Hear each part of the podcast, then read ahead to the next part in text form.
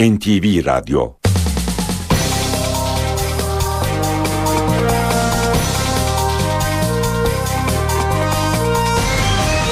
İşe Giderken Mutlu sabahlar. Ben Aynur Altunkaş. Bugün 3 Eylül Salı işe giderken başlıyor. Saat 9'a kadar Türkiye ve dünya gündemindeki gelişmeleri paylaşacağız. Gazete manşetlerini, piyasa verilerini, yol ve hava durumlarını aktaracağız. Gündemin öne çıkan başlıklarına bakalım önce.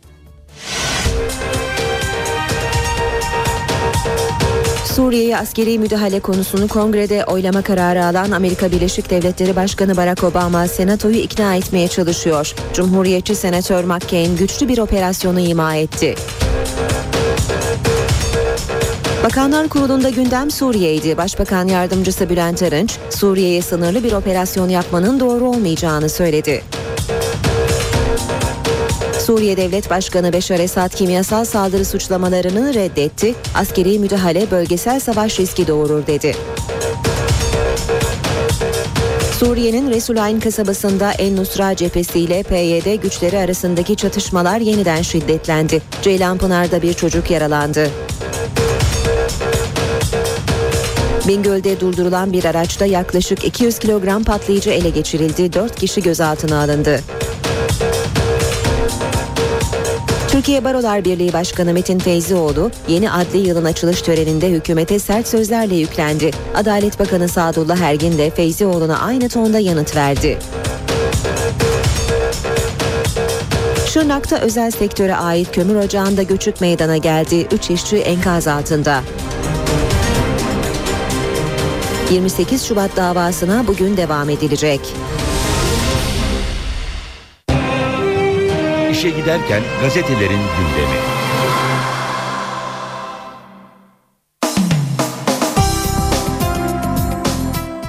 Gündem yoğun olunca gazetelerin e, manşetleri de farklılık gösteriyor. Bugün özellikle e, kongrenin e, Suriye müdahale konusunda onayını isteyen Obama'yı görüyoruz başlıklarda. Yanı sıra adli yılın açılışında Barolar Birliği Başkanı Metin Feyzioğlu'nun sözleri yine manşetlerde. Dün başlayan 28 Şubat davası ile ilgili başlıkları da yine görüyoruz gazetelerde. Başlayalım basın özetlerine. İlk gazete Milliyet. Milliyet gazetesinde bu arada Türk İş Başkanı Mustafa Komlu'nun sürpriz istifasını da atlamayalım. Milliyet manşetine taşımış bu istifayı. 30 işçi depremi başlığıyla Türk İş Başkanı Mustafa Kumlu'dan sürpriz istifa demiş Milliyet. 30 kişinin altında işçi çalıştıran işletmelerde sendikalaşmayı engelleyen kanun değişikliğinden sorumlu tutulan Kumlu istifa etmek zorunda kaldı deniyor. Haberde Kumlu'nun istifasını değerlendiren Çalışma ve Sosyal Güvenlik Bakanı Faruk Çelik ise bakanlık ve siyaset dışı bir konu kendi iç dengeleriyle ilgili istifa müessesesi herkes için geçerli yorumunu yaptı. 28 Şubat tartışmalarla başladı demiş Milliyet. Ankara 13. Ağır Ceza Mahkemesi'ndeki duruşmaya bir numaralı sanık İsmail Hakkı Karadayı katılmadı. Çevik Bir ile Kemal Gürüz salonda yan yana oturdu. Sanıkların reddi hakim talebi reddedildi. Avukatlar davanın düşürülmesini istedi. Komutanlar hakkında 1997'de verilen bir takipsizlik kararı tartışma yaratırken iddianame okuyacak TRT spikerlerinin mahkeme heyetiyle aynı kürsüye oturması tepki çekti. Eski eşe başlık parası kurşunu diyor Milliyet. Yine bir başka başlıkta Dünya Barış Günü mitingine giderken eski eşi tarafından öldürülen Nazliye Sincar cinayetinin arkasında başlık parası kavgası olduğu öne sürüldü. Yeni adli yıla gergin açılış Ankara'da e, açılışta konuşan Türkiye Barolar Birliği Başkanı Feyzoğlu hükümeti eleştirerek milli irade tabiri çoğulculuk yerine çoğunlukçuluğu benimsemiş otoriter iktidarların tercihidir dedi. Adalet Bakanı Ergin tören sonrası yanıt verdi. Kendileri oturdukları koltuğa çoğunlukçu yöntemle gelenler bize çoğulcu tavsiyelerde bulunma hakkına sahip değiller. Az sonra ayrıntılı olarak da diğer gazetelerden bakacağız bu habere. Bu arada Başbakan Erdoğan'la CHP lideri Kılıçdaroğlu'nu tokalaşırken gösteren bir fotoğrafı görüyoruz. Birbirlerine bakmadan el sıkışıyorlar.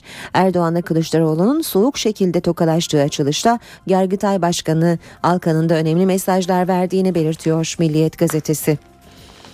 Devam edelim basın özetlerine Sabah gazetesiyle Baskı yarışı demiş sürmanşette sabah Esad'a misilleme için Batı'nın karar vericilerine 5 goldan baskı başladı.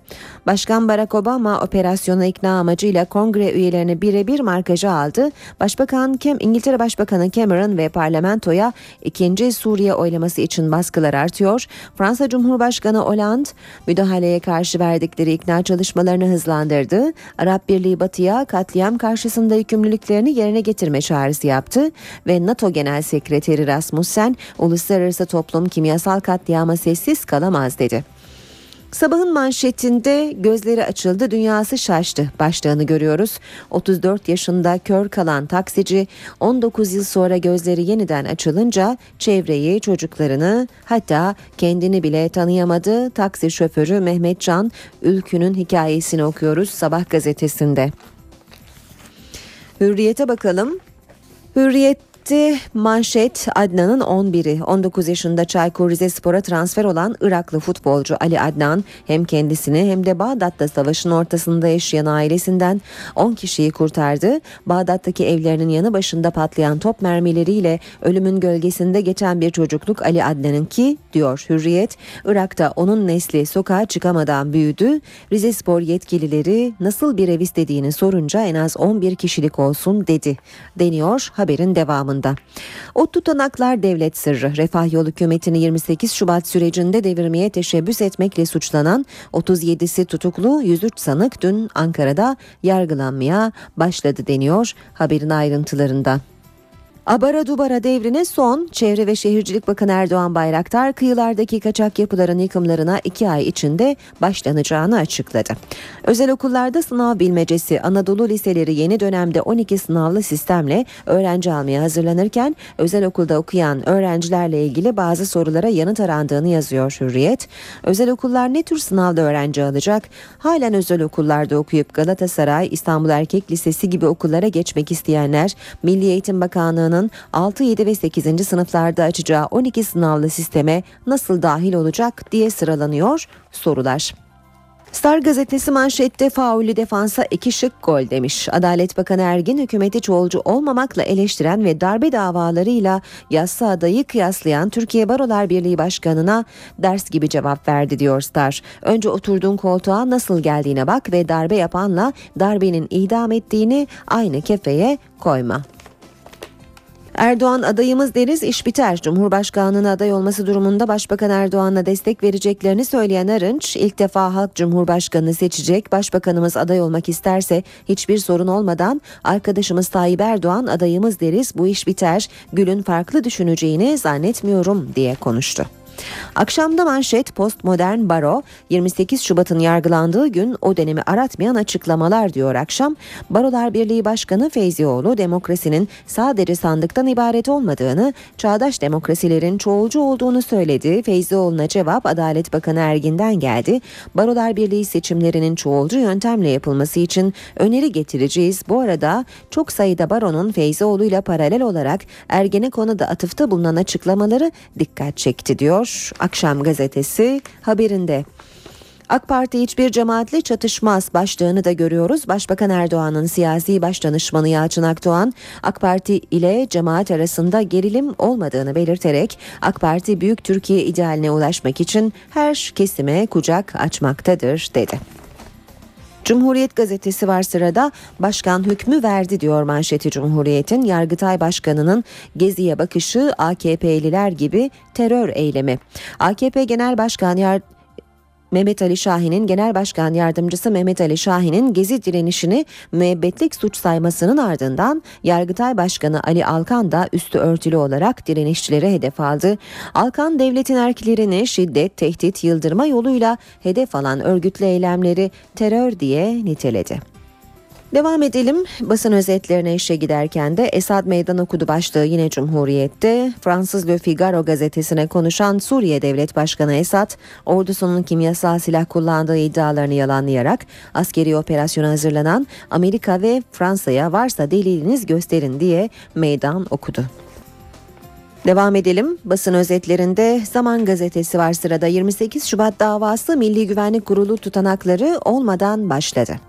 12 Eylül darbesiyle Ergenekon ve balyoz darbe girişimlerinin ardından 28 Şubat süreci de 16 yıl sonra yargı önüne çıktı. 103 sanığın hükümeti devirmeye teşebbüs suçundan yargılanacağı davanın ilk duruşmasında sürece dayanak yapılan Milli Güvenlik Kurulu toplantısının tutanakları mahkemenin talebine rağmen gönderilmedi deniyor haberin ayrıntılarında. Kentsel dönüşümde şehirlerin kimliği korunmalı başlığını da zamanda okuyoruz. İstanbul'daki Sulu Kule ile Bursa şehir merkezinde inşa edilen binalar şehrin dokusuna uygun olmadığı gerekçesiyle tartışma konusu olmaya devam ediyor. Özellikle İstanbul, Bursa, Mardin, Diyarbakır, Gaziantep gibi kimlik sahibi şehir, şehirlerde dönüşümün tarihi ve sosyal dokuya, geleneksel kent mimarisine uygun olması gerektiği vurgulanıyor. Taraf gazetesinde manşet meclisten savaş kaçırma. Suriye'nin ilk vuracağı ülkede parlamento toplanmıyor. Suriye'ye yapılacak müdahalede namlunun ucunda olan Türkiye'de hükümet suskun. CHP, MHP, BDP meclisin toplanmasını istiyor. İktidar kulak asmıyor. Obama müdahale kararı için kongreyi iknaya çalışıyor. İngiltere meclisine sordu, kabul edilmedi. Fransa ve Almanya'da iktidar muhalefet birlikte tartışıyor. Operasyon sırasında en riskli ülke Türkiye ise konuyu mecliste bile konuşmuyor denmiş tarafın haberinde.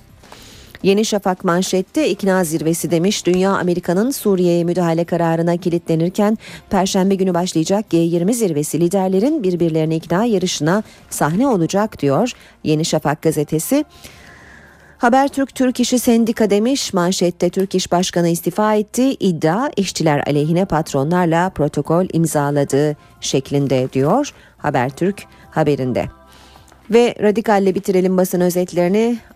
Acele fren manşetini okuyoruz. Kentsel dönüşüm yapılan semtlerde anlaşmazlık çıkınca uygulanan acele kamulaştırmaya ilk iptal Danıştay'dan geldi. Danıştay acele kamulaştırmaya izin veren Bakanlar Kurulu kararını hukuka aykırı buldu. Balat'ta dönüşüm projesinde belediye ile anlaşamayan Plato Meslek Yüksekokulu Danıştay'da açtığı davayı kazandı diyor Radikal haberinde.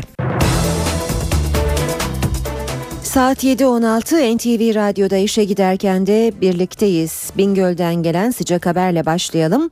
Bir araçla yaklaşık 200 kilogram patlayıcı ele geçirildi. Polis piknik tüpleriyle desteklenen patlayıcının nerede patlatılmak istendiğini araştırıyor. Olayla ilgili 4 kişi sorgulanıyor. Bingöl'de durdurulan bir otomobilden yaklaşık 200 kilogram patlayıcı çıktı. Bir istihbaratı değerlendiren polis Diyarbakır'dan Bingöl'e giden otomobili Genç ilçesi girişinde durdurdu. Araç bomba uzmanları tarafından incelendi. Polis bu sırada geniş güvenlik önlemi aldı. Diyarbakır Bingöl karayolunu trafiğe kapattı. Araçta 7 piknik tüpü ve 200 kilogram amonyum nitratla desteklenmiş bomba düzeneği tespit edildi. Bomba etkisiz hale getirildi. Araç Emniyet Müdürlüğü bahçesine çekildi. Bomba yüklü araçla bağlantısı olduğu düşünülen ikinci bir araca el konuldu. İki araçtaki dört kişi gözaltına alındı. İşe giderken Suriye başlığıyla devam edelim. Amerika Başkanı Barack Obama Suriye'yi askeri operasyon için kongreyi ikna etmeye çalışıyor. Obama bu kapsamda senatonun iki güçlü ismiyle bir araya geldi. Öne çıkan görüş Suriye'ye sınırlı değil güçlü bir operasyon düzenlenmesi gerektiği yönünde. Amerika Birleşik Devletleri Başkanı Barack Obama'nın kongreden Suriye'ye askeri harekatı onay alabilmek için mesaisi devam ediyor. Obama kısıtlı operasyona karşı çıktıklarını daha önce açıklayan Cumhuriyetçi senatörler John McCain ve Lindsey Graham'la Beyaz Saray'da bir araya geldi. Toplantı sonrası konuşan John McCain, tasarı kongreden onay alamazsa felaket olur dedi. Böylesi bir tasarının kongrede reddedilmesi hem ABD'nin hem de Başkan Obama'nın uluslararası itibarı açısından felakete yakın sonuçlar doğuracaktır. Bunu hiçbirimiz istemeyiz. Obama'yı basit bir operasyondan fazlasını düşünmek için cesaretlendirdiklerini söyleyen McCain, zayıf bir operasyon hiç müdahale yapmamak kadar kötü sonuçlar doğurabilir dedi. Başkan Obama'ya Beşar Esad'ı zayıflatacak ve muhalifleri uzun vadede kayda değer şekilde güçlendirmeyi öngören bir plan hazırlanırsa kongreden onay alabileceğini anlattım. Beyaz Saray'da hazırlanan tasarı hakkında ayrıntı vermeyen Senatör McCain, daha kapsamlı bir operasyon üzerinde tartışıldığını söyledi. Senatör Lindsey Graham ise Suriye'yi bölgedeki bir kansere benzetti. Syria is a cancer that's growing in the region. Suriye bölgede büyüyen bir kanser gibi. Başkan Obama iradeli bir operasyon planlayıp halka da Suriye'de yaşananlara neden kayıtsız kalamayacağımızı iyice açıklarsa tasarının kabul edileceğini düşünüyorum. Obama yönetiminin Suriyeli muhalifleri desteklemek için etkili bir plan hazırlamakta olduğunu belirten Senatör Graham, Türkiye, Suudi Arabistan ve Ürdün gibi bölgesel aktörlerin de olası müdahalede kilit roller üstlenmesi gerektiğini söyledi. Bakanlar Kurulu da dün Suriye başlığıyla toplandı. Hükümet sözcüsü Bülent Arınç, Suriye'ye sınırlı bir operasyon yapmanın doğru olmayacağını söyledi. Arınç sadece vur geç şeklinde yapılacak bir operasyon kaosu daha da büyütebilir dedi. Türkiye'nin her türlü saldırıya karşı önlem aldığının da altını çizdi. Başkan Obama'nın konuşması önemlidir. Bir yaptırım veya bir müdahale, bir cezalandırma olacaksa bunu ABD yapacak gibi görünüyor. Hükümet sözcüsü Bülent Arınç, ABD Başkanı Barack Obama'nın Suriye'ye müdahale konusunu kongreye taşıma kararını bu sözlerle değerlendirdi. Arınç, kongrenin toplanacağı tarih olan 9 Eylül beklenmeli dedi. Hükümet sözcüsü Suriye'ye yönelik kısmi bir operasyonun doğru olmayacağını söyledi. Sadece vurgeç şeklindeki bir müdahalenin Suriye'deki kaosu daha da büyütebileceği endişesi içindeyiz. Bu öyle bir sonuç meydana getirmeli ki bu zulmü işleyenler bir daha ayağa kalkamamalı. Arınç Suriye'ye düzenlenecek olası bir operasyonda Türkiye'nin rolü ne olacak sorusuna da yanıt verdi. Şimdi dört tane ihtimal gösterdim size. Birleşmiş Milletler bir karar alabilseydi, NATO bir karar alsaydı Türkiye orada bir rol olabilirdi. Gönüller koalisyonu olsa ve ciddi olsaydı, Türkiye'ye de bir davet ve görev vaki olsaydı, o zaman elimizdeki yetkiye bakardık. O yetkinin sınırları içerisinde de bir çalışma yapılabilirdi. Ama şimdi elde kalan tek sonuç ABD'nin böyle bir operasyona veya böyle bir müdahaleye tek başına karar vereceği noktasında.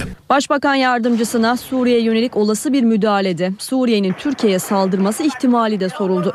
Arınç tüm tedbirlerin alındığını söyledi. Bütün milletimiz müsterih olsun. Bu konuda hükümetimiz ve silahlı kuvvetlerimiz her türlü ihtimallere karşı tedbirlerini almış durumda. NATO'da Suriye'de 21 Ağustos'ta düzenlenen kimyasal saldırıya kayıtsız kalınmaması gerektiği görüşünde. Genel Sekreter Anders Fogh Rasmussen kimyasal saldırıdan Esad rejimini sorumlu tuttu ve harekatı destekler tonda konuştu. Rasmussen olası bir operasyonda Türkiye'nin savunulacağının da altını çizdi. I think uh, many Bana çok somut kanıtlar sunuldu. Bu kanıtlar Suriye'deki kimyasal saldırıdan Esad rejiminin sorumlu olduğunu gösteriyor. Bu konuda ben ikna oldum. NATO Genel Sekreteri Anders Fogh Rasmussen, Brüksel'deki basın toplantısında Esad rejimine sert mesajlar gönderdi. Yüzlerce erkek, kadın ve çocuğun hayatına mal olan bu eylemin göz ardı edilemeyeceğini düşünüyoruz. İleride bir daha kimyasal saldırı olmaması için uluslararası toplum sert bir karşılık vermedi. Rasmussen, olası bir saldırıda Türkiye'nin savunulacağını da vurguladı. NATO Müttefiğimiz ve bir üyemiz olan Türkiye'ye saldırı olursa bu hepimize yapılan bir saldırı olarak değerlendirilir. NATO bir araya gelir ve nasıl karşılık verileceğini konuşmaya başlar. Genel Sekreter, kimyasal saldırıya nasıl karşılık verileceği konusunda üye ülkelerin bireysel olarak karar alması gerektiğini belirtti. Uh, I think the facts uh, NATO Patriotların Türkiye'ye yerleştirilmesini sağlamıştır. Çünkü Türkiye'nin korunmasını amaçlamaktadır. NATO için daha ileri bir rol öngörmüyorum. NATO Genel Sekreteri Rasmussen, Suriye'ye askeri harekatın kısa ve ölçülü olması gerektiğinin de altını çizdi. Uzun vadede Suriye krizine çözümün siyasi müzakerelerle sağlanması gerektiğine vurgu yaptı. Suriye lideri Beşar Esad ise kimyasal saldırı suçlamalarını reddediyor. Sessizliğini Fransız Le Figaro gazetesine bozan Esad, saldırıdan sorumlu tutulmasının mantıksız olduğunu söyledi. Beşar Esad, Birleşmiş Milletler'e de çağrıda bulunarak olası bir askeri harekatı engellemelerini istedi. Beşar Esad, Birleşmiş Milletler Genel Sekreteri Ban Ki-moon'a yazdığı mektupta ülkesine yönelik olası bir saldırının önüne geçilmesini istedi. Bu arada Fransız istihbaratı kimyasal saldırıya ilişkin bir rapor hazırladı. Rapora göre saldırıyı Beşar Esad yönetimi düzenledi. Suriye lideri Beşar Esad kimyasal saldırı suçlamalarına meydan okudu. Fransa'nın Le Figaro gazetesine konuşan Esad, kimyasal saldırı kullandığı yönündeki iddialar için mantıksız değerlendirmesini yaptı. Orta Doğu'yu bir barut fıçısına benzeten Esad, Suriye'ye olası bir müdahalede bölgesel bir savaş riski doğacağı uyarısında bulundu. Suriye lideri Fransa'nın böyle bir müdahaleye destek vermesi halinde Şam'ın düşmanı haline geleceğini de söyledi. Fransa ise Suriye'deki kimyasal saldırıya ilişkin bir rapor hazırladı. Fransız istihbaratı tarafından açıklanan raporda saldırıdan Beşar Esad yönetimi sorumlu tutuluyor. Rapora göre Nisan'dan bu yana Suriye'de 3 ayrı kimyasal saldırı düzenlendi. 21 Ağustos'ta Şam yakınlarında düzenlenen saldırı onlardan biri. Fransa bu saldırıda 281 kişinin öldüğünü iddia ediyor. Amerikan yönetimi ise ölü sayısını 1429 olarak açıklamıştı. Raporda Suriye'nin kimyasal silah kapasitesiyle ilgili detaylar da yer alıyor. Muhalif güçlerin kimyasal silah depolama ve kullanma kapasitesine sahip olmadığının altı çiziliyor. Peki Rusya ne yapacak? Rusya Amerika'da kongre milletvekillerini Obama'nın harekat planına destek olmamaları için ikna etmeye çalışacak. Bir grup Rus milletvekili bu amaçla Washington'da temaslarda bulunacak. Bu arada Arap Birliği Genel Sekreteri de Birleşmiş Milletler yeşil ışık yakmadan Suriye'ye dönük bir askeri operasyonun söz konusu olmaması gerektiğini söyledi. Genel Sekreter Nebil El Arabi, Kahire'de yapılan Arap Birliği Dışişleri Bakanları toplantısından sonra konuştu. El Arabi sadece Birleşmiş Milletler'in bu saldırıyı gerçekleştirenleri durdurmak için adım atabileceğini belirtti. Tekrar Ankara'ya dönelim. Suriye'ye olası bir müdahale için meclise tezkere gelecek mi? Meclis Başkanı Cemil Çiçek bu soruya doğmamış çocuğa elbise arıyoruz yanıtını verdi. Avrupa Birliği Bakanı Egemen Bağış ise bu konudaki kararın Rusya'daki G20 zirvesinin ardından netleşeceğini söyledi. İşte meclisteki adli yıl açılış resepsiyonunda öne çıkan açıklamalar.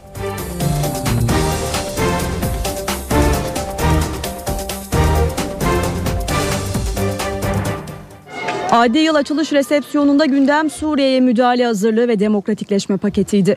Mecliste düzenlenen resepsiyon siyasileri ve yargı mensuplarını bir araya getirdi.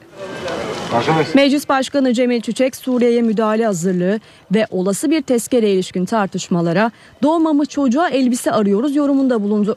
Bu işte en iştahlı görünen ülkeler bile geri vitese taktı. Diyelim ki bir müdahale yapılacak. Kaç günden beri Suriye yönetimi bunun tedbirini çoktan almıştır. Ortada hiçbir şey yokken doğmadık çocuğa elbise arıyoruz. Kaldı ki Türkiye ilk defa tezkere çıkarıyor değil. Bunun yolu, yöntemi belli. Türkiye oturur bakar, buna bir karar verir. Avrupa Birliği Bakanı Egemen Bağış ise Suriye'ye olası bir müdahaleye ilişkin kararın 5-6 Eylül'de Rusya'da yapılacak G20 zirvesinde netleşebileceğini söyledi. Suriye'ye müdahale en çok karşı çıkan ülkelerden birinin de Rusya olduğunu hatırlatan Bağış, katılımcı ülkelerin ortak çabasıyla Rusya Devlet Başkanı Putin'i de ikna edebilecek ara bir formül üzerinde uzlaşı sağlanabilir dedi. Adli yıl açılış resepsiyonunda Adalet Bakanı Sadullah Ergin'e de demokratikleşme paketiyle ilgili son durum soruldu. Ergin, paketin Başbakan Erdoğan tarafından G20 zirvesi dönüşünde açıklanabileceğini belirterek ay sonuna kalmaz ifadelerini kullandı. CHP ve MHP'nin Suriye'ye harekat konusunda fikri hala değişmedi. İki parti de savaş istemiyor. CHP Genel Başkan Yardımcısı Faruk Loğlu çözüm için ateşkes şart dedi. Birleşmiş Milletleri göreve çağırdı. Önerimiz şudur. Birleşmiş Milletler Güvenlik Konseyi Suriye'de bir ateşkes çağrısında bulunmalıdır. Cumhuriyet Halk Partisi barış için çalışıyor. Savaş istemiyor. Ateşkes ilanı bir, şiddet sarmalını durduracak. İki, kimyasal silah kullanımına ilişkin gerçeklerin ortaya çıkmasına ortam sağlayacak. MHP Grup Başkan Vekili Oktay Vural da hükümeti sert sözlerle eleştirdi. İlk defa bir Müslüman ülkenin başbakanı Müslüman bir ülkenin batı taraftan bombalanmasını teşvikçisi konumuna geliyor. Bu nasıl bir devlet yönetimidir ya? Cumhurbaşkanı ayrı telden, başbakan ayrı telden çalıyor. Erdoğan kendi basiretsiz, stratejisi olmayan el yordamıyla oluşturduğu dış politikasıyla etnik ve mezhep savaşlarının içine attığı Türkiye manzarasını görmüyor. Şimdi de kalkmış gönüllüler koalisyon kur. Kimle kurdun ya? Hangi yetkiyle kurdun? Birkaç gündür sessizliğin hüküm sürdüğü Suriye'nin Resulayn kasabasında El Nusra cephesi ile PYD güçleri arasındaki çatışmalar yeniden şiddetlendi. Kurşunlar sınırın Türkiye tarafındaki Ceylanpınar ilçesinde bir çocuğun yaralanmasına neden oldu. Suriye sınırında yine silah sesleri yankılandı. Şanlıurfa'nın Ceylanpınar ilçesi geceyi ayakta geçirdi.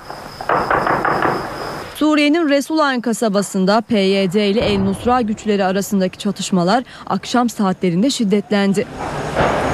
Top ve silah sesleri gece boyunca sürdü. Seken mermiler ilçede sınıra yakın bir evin camına isabet etti. Ayağından hafif yaralanan 9 yaşındaki bir çocuk ilçe devlet hastanesinde tedavi edildikten sonra taburcu edildi.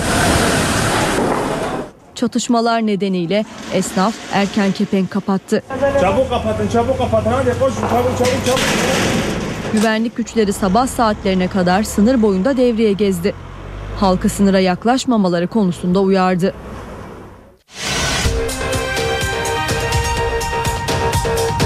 Suriye'ye askeri müdahale konusunu kongrede oylama kararı alan Amerika Birleşik Devletleri Başkanı Barack Obama senatoyu ikna etmeye çalışıyor. Cumhuriyetçi Senatör McCain güçlü bir operasyonu ima etti. Bakanlar Kurulu'nda gündem Suriye'ydi. Başbakan Yardımcısı Bülent Arınç, Suriye'ye sınırlı bir operasyon yapmanın doğru olmayacağını söyledi. Suriye Devlet Başkanı Beşar Esad kimyasal saldırı suçlamalarını reddetti. Askeri müdahale bölgesel savaş riski doğurur dedi. Suriye'nin Resulayn kasabasında El Nusra cephesi ile PYD güçleri arasındaki çatışmalar yeniden şiddetlendi. Ceylanpınar'da bir çocuk yaralandı. Bingöl'de durdurulan bir araçta yaklaşık 200 kilogram patlayıcı ele geçirildi. 4 kişi gözaltına alındı. Türkiye Barolar Birliği Başkanı Metin Feyzioğlu yeni adli yılın açılış töreninde hükümete sert sözlerle yüklendi. Adalet Bakanı Sadullah Ergin de Feyzioğlu'na aynı tonda yanıt verdi. Şırnak'ta özel sektöre ait kömür ocağında göçük meydana geldi. 3 işçi enkaz altında. 28 Şubat davasına bugün devam edilecek. İşe giderken gazetelerin gündemi.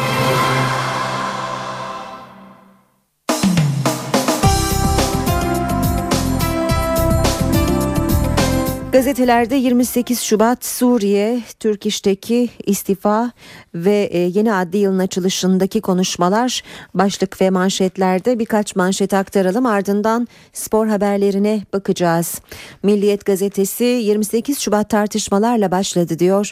Ankara 13. Ağır Ceza Mahkemesi'ndeki duruşmaya bir numaralı sanık İsmail Hakkı Karadayı katılmadı. Çevik Birle Kemal Gürüz salonda yan yana oturdu. Sanıkların reddi hakim talebi reddedildi. Avukatlar davanın düşürülmesini istedi. Komutanlar hakkında 1997'de verilen bir takipsizlik kararı tartışma yaratırken iddianameyi okuyacak TRT spikerlerinin mahkeme heyetiyle aynı kürsüye oturması tepki çekti. Milliyet'te bir başka haber 30 işçi e, depremi başlığını taşıyor. Türk İş Başkanı Mustafa Kumlu'dan sürpriz istifa. 30 kişinin altında işçi çalıştıran işletmelerde sendikalaşmayı engelleyen kanun değişikliğinden sorumlu tutulan Kumlu istifa etmek zorunda kaldı deniyor. Sabah gazetesi sür manşette baskı yarışı demiş. Esad'a misilleme için Batı'nın karar vericilerine 5 koldan baskı başladı. Amerika Başkanı Obama operasyona ikna amacıyla kongre üyelerini birebir markajı aldı. İngiltere Başbakanı Cameron ve parlamentoya ikinci Suriye oylaması için baskılar artıyor. Fransa Cumhurbaşkanı Hollande müdahaleye karşı vekilleri ikna çalışmalarını hızlandırdı. Arap Birliği Batı'ya katliam karşısında yükümlülüklerini yerine getirme çağrısı yaptı. NATO Genel Sekreteri Rasmussen, uluslararası toplum kimyasal katliama sessiz kalamaz dedi. Hürriyet'te manşet Adnan'ın 11'i. 19 yaşında Çaykur Rizespor'a transfer olan Iraklı futbolcu Ali Adnan hem kendisini hem de Bağdat'ta savaşın ortasında yaşayan ailesinden 10 kişiyi kurtardı. Star gazetesi faullü defansa iki şık gol demiş. Adalet Bakanı Ergin hükümeti çoğulcu olmamakla eleştiren ve darbe davalarıyla yassı adayı kıyaslayan Türkiye Barolar Birliği Başkanı'na ders gibi cevap verdi. Önce oturduğun koltuğa nasıl geldiğine bak ve darbe yapanla darbenin idam ettiğini aynı kefeye koyma. Cumhuriyet manşette başkan hükmü verdi diyor. Yargıtay Başkanı'nın geziye bakışı AKP'liler gibi terör eylemi.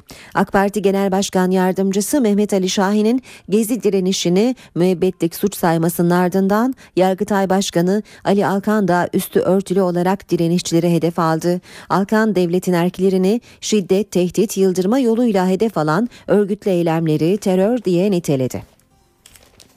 Zamanda manşet 28 Şubat davası Milli Güvenlik Kurulu tutanakları olmadan başladı.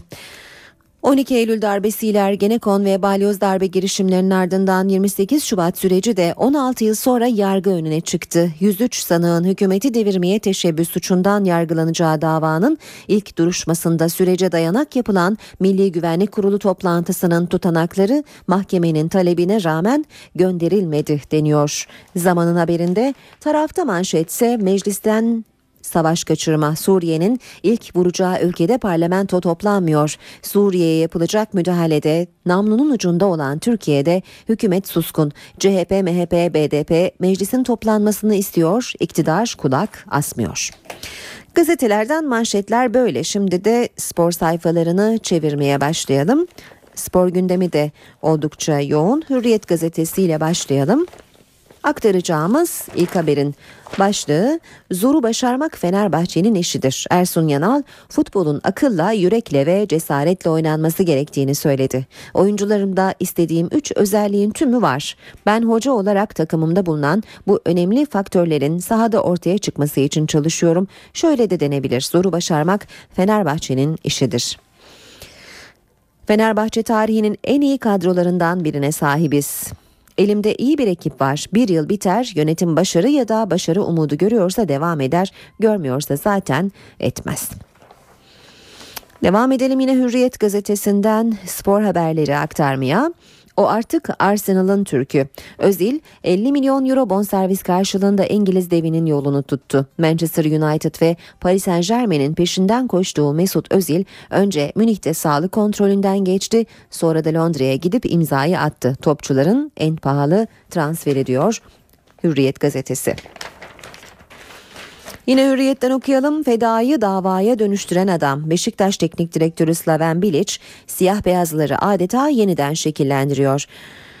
Milliyet muhabiri İsmail Ere, Samet Aybaba iyi bir takım bırakmış diyen Hırvat çalıştırıcı bir yıl gecikmeli de olsa taraftarına tutkun olduğu ve kendisine uygun gördüğü takımla buluştu. Yine hürriyetten okuyacağız. Ronaldo onu Real'e istemiş. Galatasaray 19 yaşındaki Bruma'ya 16 milyon euroluk yatırımı neden mi, mi yaptı? İşte yanıtı diyor Hürriyet. Herkesin merak ettiği yetenek. Cimbom'un anlaşmaya vardığı genç Portekizliyi dünyaca ünlü vatandaşı Real Madrid'e davet etti. Ancak Terim'in atletik, hızlı, güçlü ve mücadeleci diye tanımladığı yıldız adayını Cimbom kaptı. Hem sportif hem ticari operasyon sarı kırmızılı yönetim 10 milyon euro bonservis bedeli ödeyeceği Bruma'yı gelecekte çok daha fazlasına satacağından emin. Allah utandırmasın diyor başlık. Fatih Terim A milli takımın başında tam 1419 gün sonra idmana çıktı. Kasımpaşa'nın Kemerburgaz tesislerinde kampa giren Ay Yıldızlı ekibimizin teknik direktörü Terim futbolcularına biz hep birlikte yola çıktık. Allah bizi utandırmasın. Sizlere çok inanıyorum ifadelerini kullandı. Milliyetten okuduk haberleri. Geçelim Sabah gazetesinin spor sayfalarına. Okuyacağımız ilk başlık Portekiz Hava Yolları. Galatasaray Bruma transferinde mutlu sona ulaştı. Hızı ve tekniğiyle Portekiz'in yeni süper yıldız adayı olarak gösterilen 19 yaşındaki oyuncu için Aslan 12 milyon euro ödeyecek. Ersun Yanal Sov krizini yönetemedi. Fenerbahçe'de taşlar oturuyor gibi başlıkları görüyoruz. Ahmet Çakar'ın köşesinde. Devler Ligi başlayınca Galatasaray sarsılabilir. Beşiktaş'ın en büyük avantajı Bilic gibi başlıklarla devam ediyor köşe. Devam edelim. Yine sabahtan okumaya sağ yanım ağrıyor. Geçen sezon Fenerbahçe'nin 10 puan önünde ligi şampiyon tamamlayan Galatasaray'ın en zayıf noktasını istatistiklerle ortaya koymaya çalışmış. Sabah gazetesi 37 maçın en verimlileri tablosu var. Dirk Kuyt, Gökhan Gönül, Hurşit Meriç, Emrah Eren, Hilbert, Adem Alkaşi gibi sıralanıyor e, bu oyuncular grafikte. Sağ kanat organizasyonlarında sorun yaşayan Aslan'da Emanuel Eboye, Hamit Altıntop, Sabri Sarıoğlu, Aydın Yılmaz ve Engin Baytar 2012-2013'ün ilk haftasından bugüne sağ kanattan sadece 41 isabetli pas atarken Fenerbahçe 75 isabet sağladı. Kanarya'da 58 isabetli orta açan Gökhan ve Kaytsa performanslarıyla Galatasaray'ın takım performansını geride bıraktı denmiş bu değerlendirmede. Şeytanın inadı tuttu. Everton'dan Baines'i renklerine bağlay- bağlayamayan Manchester United, Beşiktaş'la her konuda anlaşan Bütner'in İstanbul yolculuğuna taş koydu diyor haber. Sov yapma. Fenerbahçe yönetimi Senegalli golcü için kararını verdi. Açıklamalarına dikkat et, kesilecek cezanı öde, hocandan özür dile ve çalışmalara devam et. Şen modeli Fenerbahçe Kulübü Aziz Yıldırım, kongrede ihraç edilen ve ceza alan adayların önünü önü açılacak sözünü yerine getiriyor deniyor haberde. Olağanüstü seçimli genel kurul kararı alan ve tarihini 2 Kasım olarak belirleyen Fenerbahçe yönetimi dün itibarıyla genel kurul gündemini oluşturma çalışmalarına başladı. İhraç edilen ve cezalı olan üyelerin başkan adayı olabilmeleri için formül aranıyor.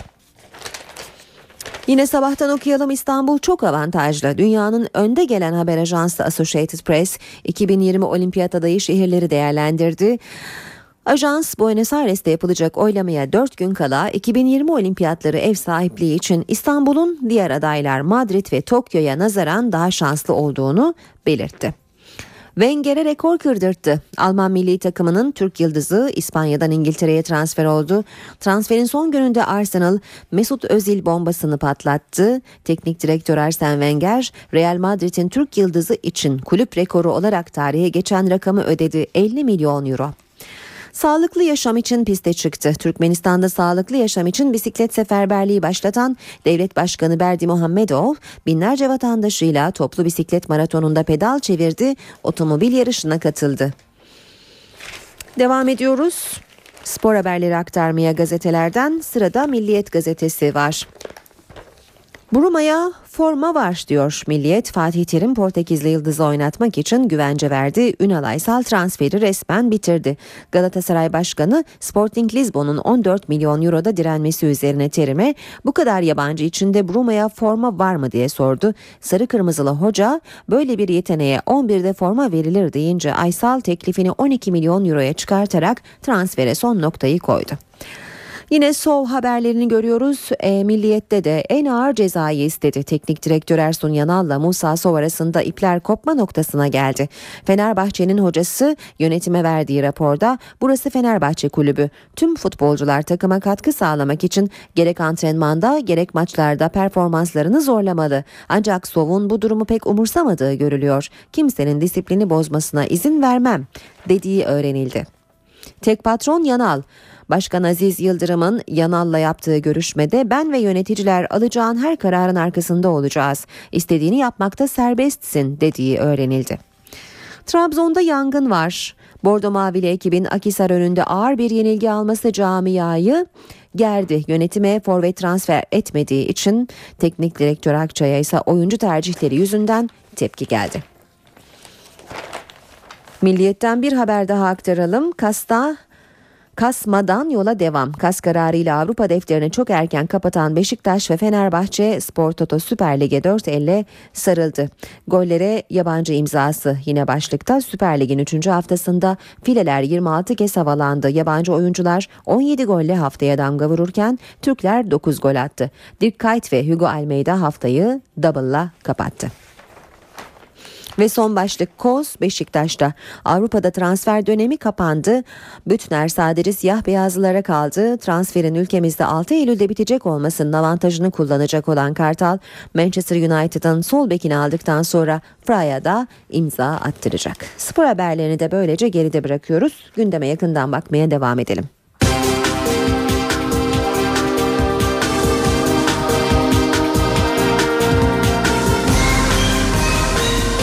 İşe giderken Türkiye Barolar Birliği Başkanı Metin Feyzioğlu yeni adli yılın açılış töreninde hükümete sert sözlerle yüklendi. Adalet Bakanı Sadullah Ergin de Feyzioğlu'na aynı tonda yanıt verdi. Adli yıl açılış töreninde başlayan polemik akşam saatlerinde düzenlenen resepsiyonda da devam etti. Milli irade tabiri daha ziyade seçimle iş başına gelmiş ancak çoğulculuk yerine süreç içerisinde çoğunlukçuluğu benimsemiş, siyasi iktidarların tercihi olmuştur. Doğrudur. Demokrasiler çoğulcu oldukları ölçüde kıymetlidirler. Ama Sayın Barolar Birliği Başkanı kendi oturduğu koltuğa çoğunlukçu bir seçim sistemiyle gelmiştir. Adli yılın açılış töreninde çoğunluk, çoğunlukçuluk polemiği yaşandı. Tartışmanın tarafları Adalet Bakanı Sadullah Ergin'le Türkiye Barolar Birliği Başkanı Metin Feyzioğlu'ydu. Feyzioğlu konuşmasında hükümeti sert sözlerle eleştirdi. Türk tipi başkanlık sisteminin aslında başkanlık sistemi değil, kuvvetler birliği esasına dayanan otoriter bir yapılanmayı hedeflediğini tarihi sorumluluğumuzun gereği olarak ifade etmek zorundayım. Tören sonunda Feyzioğlu'nun sözleri Adalet Bakanı Sadullah Ergin'e soruldu. Bu sistemin değiştirilmesi için girişim yapanlara karşı da çok büyük muhalefet ortaya koymaktadırlar. Dolayısıyla şunu ifade etmek istiyorum. Kendileri oturdukları koltuğa çoğunlukçu yöntemlerle gelenler bu kürsülerden bize çoğulcu tavsiyelerde bulunma hakkına sahip değiller. Adalet Bakanı Türkiye Barolar Birliği seçim sisteminin değiştirileceği sinyalini verdi. Barolar Birliği seçimlerinin de barolardan gelen delegelerin seçimlerinin de çoğulcu yöntemle yapılması için öneri getireceğiz. Umarım Sayın Başkan bu çoğulcu önerilerimize de destek verir. Barolar Birliği Başkanı ile Bakan Ergin arasındaki tartışma meclisteki adli yıl açılış resepsiyonuna da yansıdı. Sadullah Ergin'in Barolar Birliği'ne yönelik delege seçimi önerisine Metin Feyzioğlu'ndan hükümeti de resmi temsille kuracaklarsa destekleriz değerlendirmesi geldi. Resepsiyonda bulunan Bakan Ergin'in bu açıklamaya yanıtı gecikmedi. Ergin, Feyzioğlu'nun elmalarla armutları karıştırdığını söyledi. Dün yeni adli yıl açılış töreninde Yargıtay Başkanı Ali Alkan da ifade özgürlüğü vurgusu yaptı. Alkan, demokrasilerde yönetim kendisine yakın olanlara teslim olmadığı gibi uzak olanları da dışlamaz dedi. 2013-2014 adli yılını barış içinde geçen bir yıl olması dileğiyle açıyorum. Yargıtay Başkanı Ali Alkan adli yılı barış temennisiyle açtı. Alkan devlet protokolünün tam kadro katıldığı törende uzun bir konuşma yaptı. Demokrasi vurgusu yaptı. Demokrasinin belki de en güçlü olduğu farklı düşünceleri içinde barındırma yönü aynı zamanda onun risk potansiyelini de oluşturmaktadır. Demokrasilerde yönetim kendisine yakın olanlara teslim olmadığı gibi uzak olanları da dışlamaz. İfade özgürlüğüne meşru olmayan nedenlerle yapılacak her müdahale aynı zamanda büyük toplumsal müzakereyi engelleyecek ve uzlaşma zeminine giden yolları kapayacaktır. Yargıtay Başkanı sözü çözüm sürecine getirdi, zorluklardan bahsetti. Bu süreçte toplum ve kamu kurumlarının yanında yargıya da düşen görevler bulunmaktadır. Ancak hukuk devletinde yapılan her işlemin ve eylemin hukuksal dayanağı oluşturulmalıdır. Ve yeni anayasa. Ali Alkan, anayasalar anlık olaylara verilen tepkilerle hazırlanmamalı dedi. Meclisteki tüm siyasi partiler hangi gerekçe ile olursa olsun belli konularda anlaşıp sadece bu değişiklikleri gerçekleştirmeleri yeni anayasa yapma konusundaki topluma karşı olan yükümlülüklerini ortadan kaldırmaz. Yargıtay Başkanı'nın konuşması devam ederken salonun dışında gerginlik vardı. CHP milletvekilleri Kamer Genç ve Mahmut Tanal otelin dışına üzerinde intihar eden hakim adayı Didem Yaylalı'nın adının yazılı olduğu siyah bir çenek bırakmak isteyince korumalarla kısa süren bir gerginlik yaşandı. NTV Radyo Herkese yeniden günaydın. Yeni saate başlıyoruz. Ben Aynur Altunkaş. Birazdan Gökhan Abur'la son hava tahminlerini konuşacağız. Önce gündemin başlıklarına bakalım. Suriye'ye askeri müdahale konusunu kongrede oylama kararı alan Amerika Birleşik Devletleri Başkanı Barack Obama senatoyu ikna etmeye çalışıyor. Cumhuriyetçi Senatör McCain güçlü bir operasyonu ima etti. Bakanlar Kurulu'nda gündem Suriye'ydi. Başbakan Yardımcısı Bülent Arınç, Suriye'ye sınırlı bir operasyon yapmanın doğru olmayacağını söyledi. Suriye Devlet Başkanı Beşar Esad kimyasal saldırı suçlamalarını reddetti. Askeri müdahale bölgesel savaş riski doğurur dedi. Suriye'nin Resulayn kasabasında El Nusra cephesi ile PYD güçleri arasındaki çatışmalar yeniden şiddetlendi. Ceylanpınar'da bir çocuk yaralandı. Bingöl'de durdurulan bir araçta yaklaşık 200 kilogram patlayıcı ele geçirildi. 4 kişi gözaltına alındı. Türkiye Barolar Birliği Başkanı Metin Feyzioğlu yeni adli yılın açılış töreninde hükümete sert sözlerle yüklendi. Adalet Bakanı Sadullah Ergin de Feyzioğlu'na aynı tonda yanıt verdi. Şırnak'ta özel sektöre ait kömür ocağında göçük meydana geldi. 3 işçi enkaz altında. 28 Şubat davasına bugün devam edilecek. Sıcaklıklarda hissedilir düşüş olacak ama bu düşüş aslında mevsim normallerine iniş şeklinde gerçekleşecek. Biz çok sıcaktan çıktığımız için belki birdenbire nereden çıktı bu soğuklar diyebiliriz öyle değil mi evet, Gökhan Abur? Evet. Yani özellikle kuzey kesimlerde e, sıcaklıklar yer yer mevsim ortalamaları altına indi. Ama yarın biraz düşeceğiz çünkü yarın Marmara'da, Batı Karadeniz'de ve iç kesimlerde sıcaklıklar bugüne göre 3-4 derece daha azalacak. İşte o zaman mevsim ortalamaların biraz altına inmiş olacak Marmara'da, Batı Karadeniz'de ve iç kesimlerdeki sıcaklıklar. Tabii e, bugün için e, bugün için e, gece sıcaklıkları iç kesimlerde biraz azaldı. Yağışlar yalnızca gün içinde e, Trabzon'un doğu kesimlerinden başlayıp Rize Artvin arasında görülecek ama akşama doğru akşam saatlerinde özellikle karayel yönlü rüzgarın Karadeniz üzerinden taşıyacağı bulutlarla birlikte Marmara'nın kuzey kesimleri ve Batı Karadeniz'de bulutlanma artacak.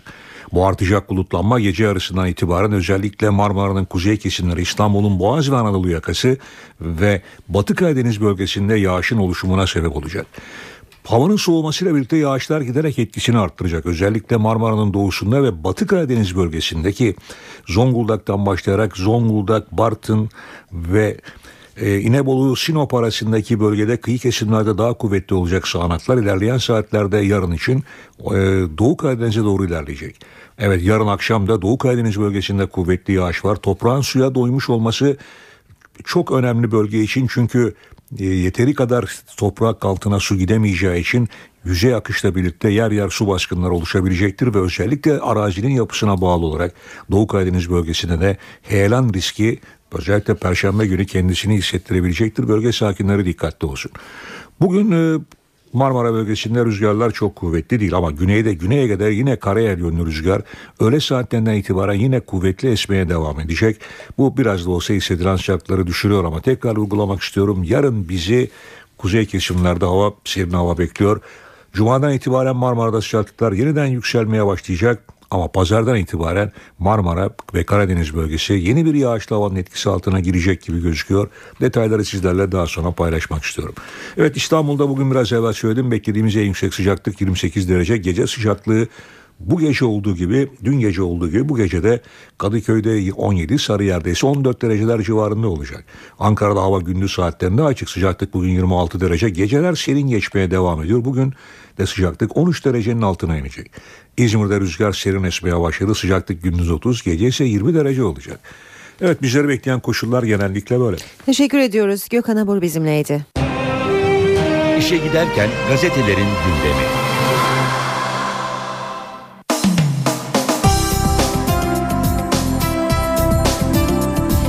Gazetelerde e, değişik başlıklar var ama ortak olanlar 28 Şubat davası, Türk İş Başkanı Mustafa Kumlu'nun istifası ve Suriye'ye yönelik operasyon kararı almak için e, parlamentoyu ikna etmeye çalışan Obama.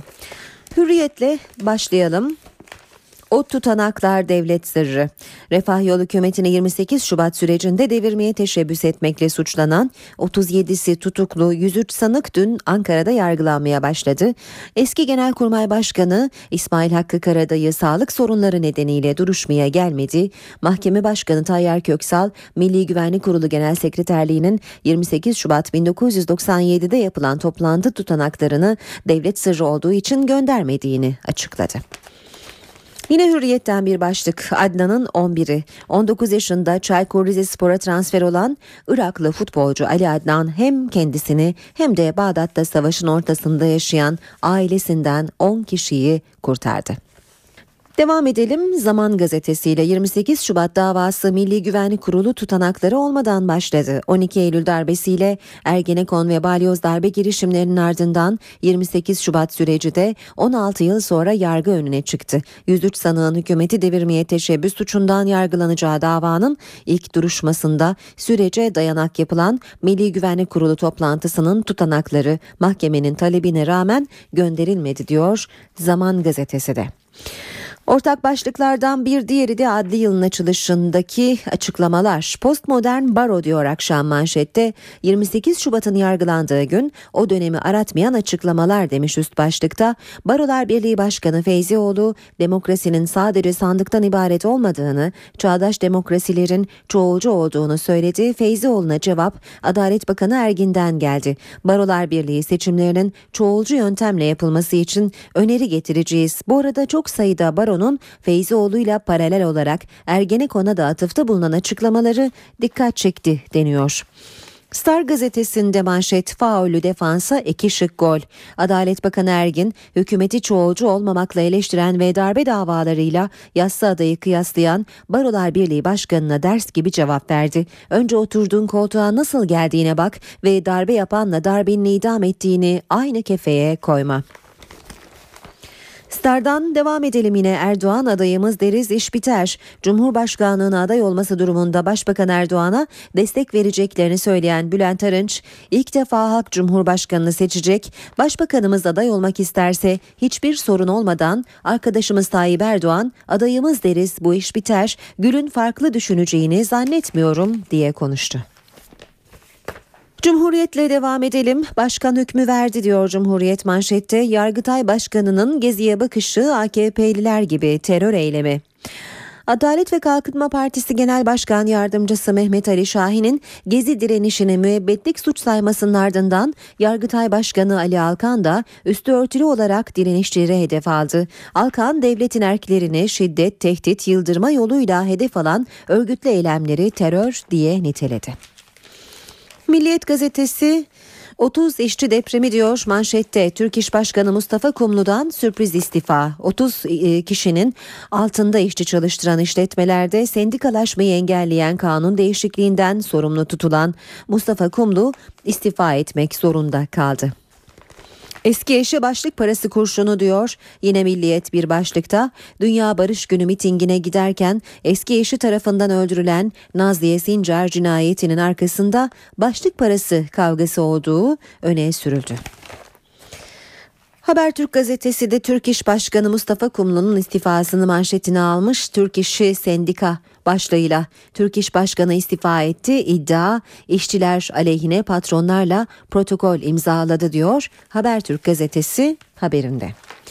Geçelim sabaha sürmanşet baskı yarışı. Esad'a misilleme için Batı'nın karar vericilerine 5 goldan baskı başladı.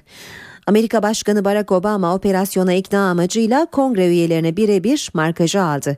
İngiltere Başbakanı Cameron ve parlamentoya ikinci Suriye oylaması için baskılar artıyor. Fransa Cumhurbaşkanı Hollande müdahaleye karşı vekilleri ikna çalışmalarını hızlandırdı. Arap Birliği Batı'ya katliam karşısında yükümlülüklerini yerine getirme çağrısı yaptı.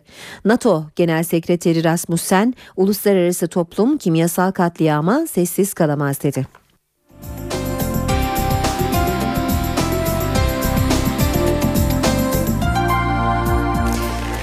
Yine sabahtan bir başlık manşette gözleri açıldı dünyası şaştı. 34 yaşında kör kalan taksici 19 yıl sonra gözleri yeniden açılınca çevreyi çocuklarını hatta kendini bile tanıyamadı diyor sabah manşet haberinde. Geçelim tarafa. Meclisten savaş kaçırma. Suriye'nin ilk vuracağı ülkede parlamento toplanmıyor. Suriye'ye yapılacak müdahalede namlunun ucunda olan Türkiye'de hükümet suskun. CHP, MHP, BDP meclisin toplanmasını istiyor. İktidar kulak asmıyor. Yeni Şafak gazetesi manşette ikna zirvesi demiş. Dünya Amerika'nın Suriye'ye müdahale kararına kilitlenirken Perşembe günü başlayacak G20 zirvesi liderlerin birbirlerini ikna yarışına sahne olacak. Ev sahibi Putin Obama'yı müdahaleden vazgeçirmeye çalışacak. Başbakan Erdoğan'ın yapacağı ikili görüşmelerin ana gündemi de Suriye olacak. Ve son olarak da radikale bakacağız. Manşet acele fren. Kentsel dönüşüm yapılan semtlerde anlaşmazlık çıkınca uygulanan acele kamulaştırmaya ilk iptal Danıştay'dan geldi. Danıştay, acele kamulaştırmaya izin veren Bakanlar Kurulu kararını hukuka aykırı buldu. Balat'ta dönüşüm projesinde belediye ile anlaşamayan Plato Meslek Yüksekokulu Danıştay'da açtığı davayı kazandı deniyor haberin ayrıntılarında.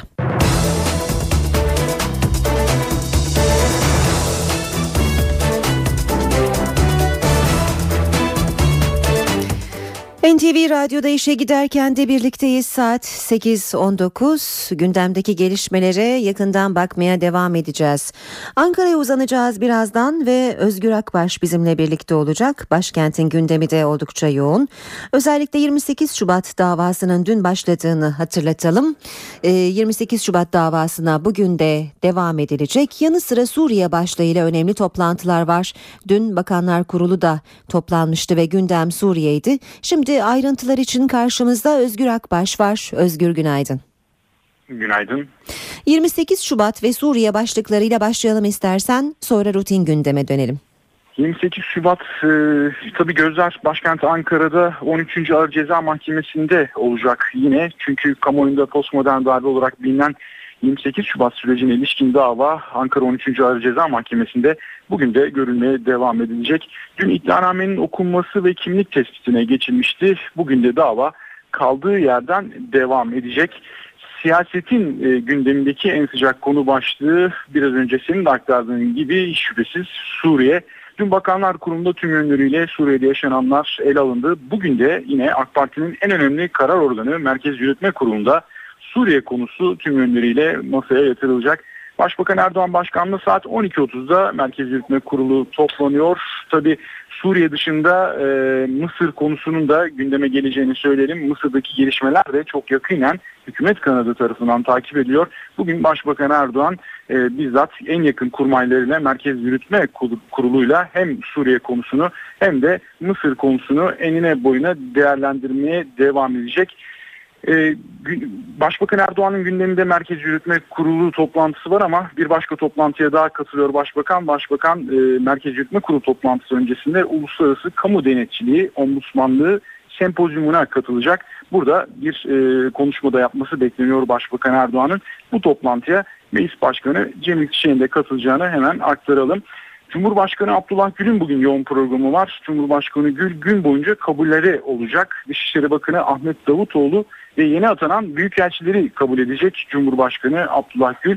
Genelkurmay Başkanı e, Orgeneral Necdet Özel ve göreve yeni atanan kuvvet komutanları da bugün başkomutana nezaket ziyaretinde bulunacaklar. Dün Başbakan Erdoğan ve Meclis Başkanı Cemil Çiçek'i ziyaret etmişlerdi. Bugün de Çankaya Köşkü'ne çıkacaklar ve Cumhurbaşkanı Abdullah Gül'e nezaket ziyaretinde bulunacaklar. Bakanların programında kısaca aktaralım. Dışişleri Bakanı Ahmet Davutoğlu Afrika stratejileri sektörel değerlendirme toplantısının açılışında konuşacak. Davutoğlu bu toplantının hemen ardından Cenevre'ye hareket edecek. Uzun zamandır Dışişleri Bakanı yurt dışı gezilerinde bulunuyordu. Özellikle Suriye konusuyla ilgili olarak bugün de Cenevre'ye gidecek Dışişleri Bakanı. Başbakan Yardımcısı Ali Babacan Türkiye Odalar Borsalar Birliği Yönetim Kurulu'nu ziyaret edecek. Bu ziyaret de önemli çünkü burada habercilerin özellikle ekonomiye ilişkin soruları olabilir e, Başbakan Yardımcısı Ali Babacan'a. O sorulara cevaplar gelebilir. Aile ve Sosyal Politikalar Bakanı Fatma Şahin ise Ankara Engelsiz Film Festivali'ne katılacak. Ankara'dan son bir notu ekonomi başlığından aktaralım. Türkiye İstatistik Kurumu Ağustos ayı enflasyon rakamlarını açıklayacak. Gözler İstatistik Kurumu'nda olacak. Evet başkent Ankara'nın öne çıkan gündem başlıkları böyleyiz. Özgür Akbaş teşekkür ediyoruz. Kolay gelsin.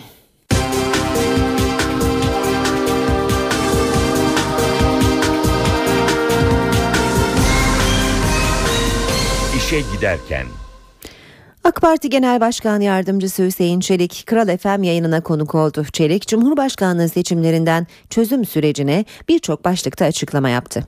Sayın Başbakan'ın artık e, bu saatten sonra Cumhurbaşkanı olması e, bence ülkenin de hayrınadır, menfaatinedir. Kendisi de bunu hak ediyor, buna da layıktır. Ben AK Parti Genel Başkan Yardımcısı Hüseyin Çelik, Cumhurbaşkanlığı seçimleriyle ilgili konuştu. Abdullah Gül'le Recep Tayyip Erdoğan arasında derin hukuk var dedi. Sayın Başbakan eğer e, Cumhurbaşkanı adayı olmak isterse Sayın Gül ben de adayım e, demez diye düşünüyorum. Yani en azından aralarındaki dostluğa şahit olan, ikisini de yakından tanıyan, ikisine de mesai arkadaşlığı yapmış birisi olarak bunu söylüyorum. Benim giyimime Hüseyin Çelik Kral FM'e konuk oldu. Kral Grubu Genel Koordinatörü Mehmet Akbay'ın sorularını yanıtladı. Çelik'e PKK'nın çatışmasızlık ortamı bitebilir açıklaması hatırlatıldı kaldıkları yerden devam ettiler. Ne olacak? Devletin güvenlik görevlileri, de, devletin e, savunma mekanizmasının eli mantar mı topluyor? Tekrar çatışmanın başlaması birilerinin kazanacağı anlamına gelmiyor. Kaybetmeye devam edeceğiz. Çocuklarımızı kaybedeceğiz. Dolayısıyla teröre harcanan harcanan paranın maliyeti bizim ekonomik e, e, ekonomi birimimizin yaptığı araştırmaya göre bir buçuk trilyon dolardır. Hüseyin Çelik Suriye ile savaşmaya talip değiliz dedi. Olası bir saldırıya karşı da önlem alındığını vurguladı. Türkiye'nin sınırlarında Patriot'lar var. Bu hava savunma rampaları var. Ee, onlar zaten oradan hareket ettiği andan itibaren bizimkilerin onları çok rahatlıkla vuracağı mekanizmalar var. Halkımızın güvenliği açısından hiçbir endişemiz yok. İşe giderken Şırnak'ta özel sektöre ait kömür ocağında göçük meydana geldi. Enkaz altında kalan 5 işçiden ikisi kurtarıldı. 3 işçi için ise arama kurtarma çalışması başlatıldı. Ancak bölgedeki kayma tehlikesi ve havanın kararması nedeniyle çalışmalara ara verildi. Göçüğün nedeni henüz belirlenemedi. Maliye Bakanlığı eski trafik cezaları için faiz affı çıkardı. Sürücüler için ciddi indirimler var. Eyüp Tandoğan eski trafik cezasını ödemek için vergi dairesine gitti. Borcun yarısının silindiğini gördü. Ne kadar cezanız var ve ne kadara düşecek? 712 lira cezam var 300 liraya düşecek. Niye geciktirdiniz? Burası Türkiye. Gününde ödediğimiz zaman bize herhangi bir tamamı mükafat verilmiyor. İndirim geleceğini bildiğimiz için bekliyoruz. 2011'den önce kesilen trafik cezalarına indirim geldi. Yıllık %60'lık ceza faizi enflasyona uyarlandı. %60 faiz düşecek %10'a gibi düşük bir orana düşecek. O nedenle borcunu ödemeyenler için çok büyük bir fırsat bu. 3 yıl ödenmeyen ceza için %180 faiz uygulanıyordu. Şükrü Kızılot'un hesabına göre 2600 liralık faiz borcu yeni ayarlamayla 137 liraya düşecek. Yapılandırma varmış. Trafik e, yapılandırma borçlarım 627 milyondu. Şimdi içeriden verdiler 200 küsür lira bir indirimim olacak. 400 küsür liraya kadar düşecek. Haftan yararlanmak isteyenlerin 31 Ekim'e kadar vergi dairesine başvurması gerekiyor. Trafikte hız sınırı artıyor. Amaç trafik sıkışıklığının önüne geçmek. Yeni uygulama hayata geçince İstanbul E5 otoyolundaki hız sınırı saatte 70 kilometreden 90 kilometreye çıkartılacak. E5 olarak bilinen D100 otoyolundaki hız limiti 70 kilometreyi işaret ediyor. Ancak okulların açılmasıyla birlikte trafik sorunu daha da artacağından yeni bir uygulamayla üst limit 90 kilometreye yükseltildi. Düzenlemeyi Emniyet Genel Müdürlüğü Trafik Daire Başkanlığı hazırlıyor. Amaç trafik sıkışıklığının önüne geçmek. Bence çok başarılı bir işlem olacak. Çıksın yani. Sürücüler yeni uygulamadan memnun. Ama trafik sorununun çözüleceği konusunda karamsarlar. Sabahtan akşama kadar orada trafik var ancak saat ondan sonra burada bir boşluk var. 70'ten 90'a 110'a da çıkarsalar buradaki trafik e, gece 10'a kadar bu şekilde işliyor yani. 70'i hiç zaten sevmiyorum.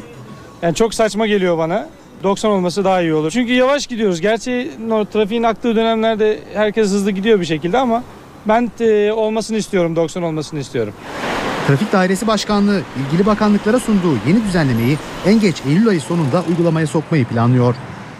Taksim Meydanı'nı yayalaştırma çalışmaları bitmek üzere. Meydan tamamen trafiğe kapatıldı, otobüs durakları kaldırıldı.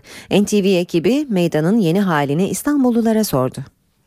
Taksim'i yayalaştırma çalışmalarında sona yaklaşıldı. Meydan trafiğe kapatıldı. Taksim Meydanı'nda trafiğin yeni adresi olacak yeraltı tünellerinin yapımı tamamlandı. Meydanda otobüs duraklarının bulunduğu bölge tamamen trafiğe kapatıldı. Trafik akışının devam ettiği bölgelerde ise şeritler azaltıldı.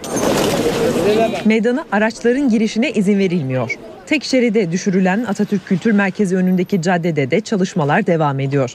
Peki yayalar meydanın yeni halini nasıl buldu? Hem iyi oldu hem kötü oldu diyorum yani. Bir tarafta bütün hatıralarımız gitti. Bir tarafta da kolaylık olduğunu düşünüyorum. Bizim için yayalar için güzel ama tabii ki burada işi olan e, araç sahipleri için zorluk yaşanabilir. Bence iyi olmadı. Ee, çünkü esnafları da düşünmek lazım. Taksicilerden destekleyen de var, şikayetçi olan da. Hem trafik olmaz, daha rahat giriş çıkışlar olur. Problem olmaz yani. Önceden daha çok iş yapıyorduk. Normalde e, günlük belli bir para kazanıyorken, güzel para kazanıyorken şimdi kazanamıyoruz. Yayalaştırılan meydanda kaldırım çalışmaları da tamamlanmak üzere.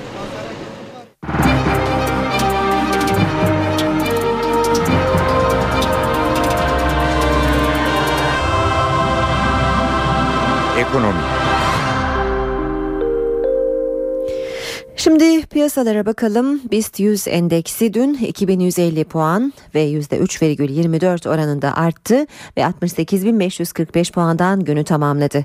Bu sabah dolar 2 lira 2 kuruş, euro 2 lira 66 kuruştan işlem görüyor.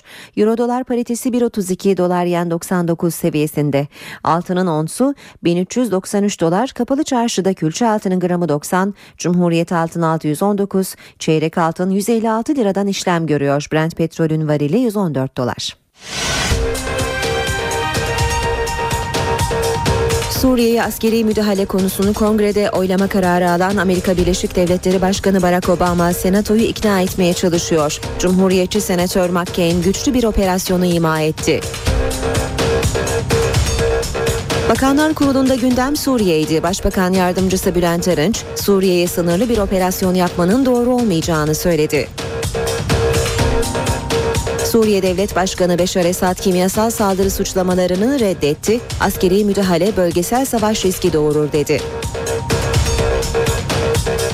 Suriye'nin Resulayn kasabasında El Nusra cephesi ile PYD güçleri arasındaki çatışmalar yeniden şiddetlendi. Ceylanpınar'da bir çocuk yaralandı.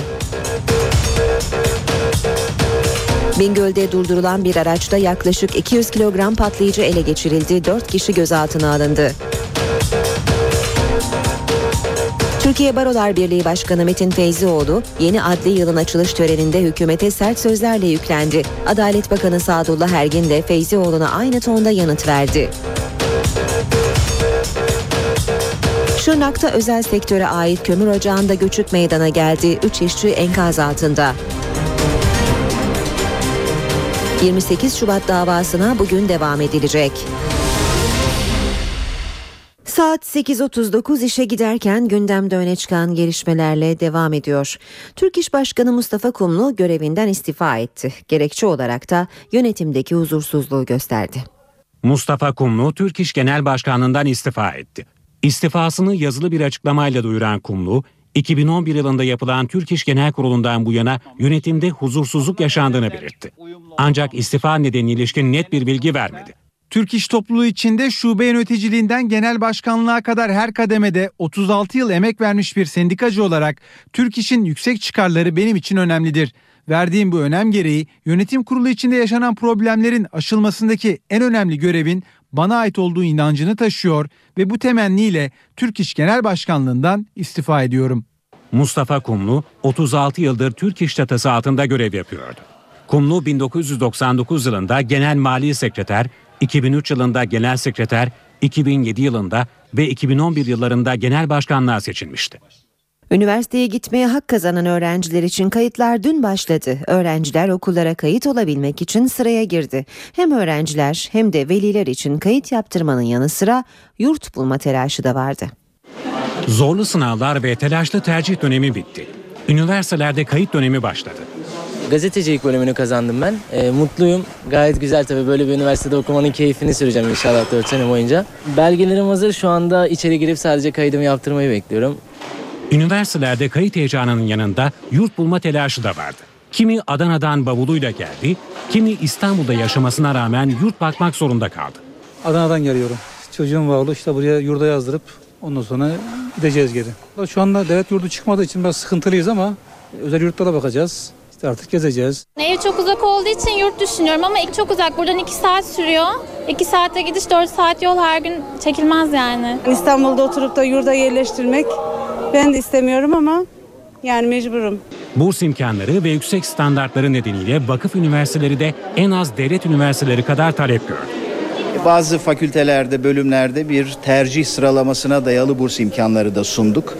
E, bu %50 burs e, imkanını e, çok önemli yani binlerce ölçülebilecek bir sayıda öğrenciye sunmuş olduk. Üniversitenin e, başarı durumuna göre hani puan ortalamasına göre burs veriyorlar. Ben de inşallah onlardan tutturacağım. Bu yıl üniversiteyi kazanan öğrencilerin yaklaşık 386 bini lisans, 286 bini ön lisans ve 205 bini açık öğretim programlarına yerleşecek. Kayıtlar için son tarih ise 6 Eylül Cuma günü. Yeni eğitim ve öğretim yılına okul servisleri de hazırlanıyor. İstanbul'da henüz servis ücretleri belli değil ama servis şoförleri %10 zam istiyor. Anaokulları ve ilköğretim birinci sınıflar 9 Eylül'de ders başı yapacak. Okul servisleri de gelecek hafta yollara çıkacak. 1 Temmuz 2011'den sonra olması gereken kamera, kapı, ilave basamak, acil çıkışlar, 3 nokta emniyet kemerli araçların sayısı bu yıl 6000'i aştı. Yani %50'ye yaklaştık neredeyse okul ihtiyacında. Servislerde dikkati çeken bir detaysa araçların çevresine yerleştirilen küçük kameralar. Dört tane kameramız var. İki tane önde, bir tane sağ tarafımızda, bir tane de arka tarafta. Şimdi okul bahçesine girdiğimiz zaman çocukların nerede olduğunu hemen kameramızdan görebiliyoruz. Ona göre de hareket ediyoruz. Servis şoförlerinin sicillerinin temiz olması gerekti. Sabıka kaydı olanlar servis şoförü olamıyor. Anaokulları ve ilköğretim servislerinde yardımcı personel olmak zorunda. Araçlarda emniyet kemeri takılması da mecburi. Servislerde hosteslerimiz bazenleri kemerleri bağlattırıyor, bazenleri bağlattırmıyor. Ani fren olduğunda e, bazılarımız başımızı vurabiliyoruz koltuklara. İstanbul'da servis ücretlerinin bir hafta sonra belli olması bekleniyor.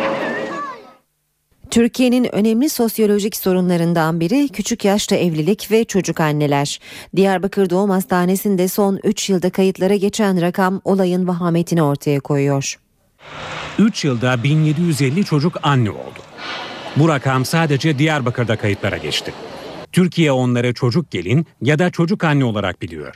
18 yaşını doldurmadan evlenen kız çocukları henüz kendileri çocukken çocuk sahibi oluyorlar. Bölgeye hizmet veren Diyarbakır Doğum Hastanesi'nin kayıtları çarpıcı. Hastanede son 3 yılda 18 yaşın altında 1750 çocuk doğum yaptı. Bunlardan 20'si henüz 13 yaşındaydı. Çevrenin belli bir ölçüde değişmesi gerekiyor. Yani karar alıcılar onu anne, baba, çevre, eş, dost, akraba, bölgenin kanaat önderlerinin buna bir tepki göstermesiyle sorun büyük ölçüde çözülür. Sosyologlara göre kadına yönelik şiddetin en büyük nedenlerinden biri de erken yaşta yapılan evlilikler. Reşit olmayan, seçme, beğeni duyguları tam gelişmemiş bir insanın bu tür yaşta evlendiği zaman e, daha sonra bu evliliği reddetme biçimi ortaya çıkabiliyor. E, bazı son dönemdeki birkaç kadın cinayetinde bu vakalarla karşılaşmış olduk. Uzmanlar özellikle sivil toplum örgütlerinin bölgede ailelerle konuşarak kapsamlı çalışmalar yapması gerektiğini vurguluyor. Zorunlu eğitim süresinin de uzatılması öneriliyor. Lisenin de zorunlu olması, kız çocuklarının dolayısıyla 17 yaşına kadar okulda kalmasını sağlayacak. Bu evlilik yaşını belli bir oranda yükseltecek. Doktor kontrolünden geçmeden gelişi güzel lens kullanımı körlüğe bile neden olabilir. Uzmanlar özellikle internet üzerinden satılan lensler konusunda uyarıyor. İnternet üzerinden satın alınan lensler kör edebilir. Uyarıyı Sağlık Bakanlığı'na bağlı Türkiye Tıbbi İlaç ve Cihaz Kurumu yaptı.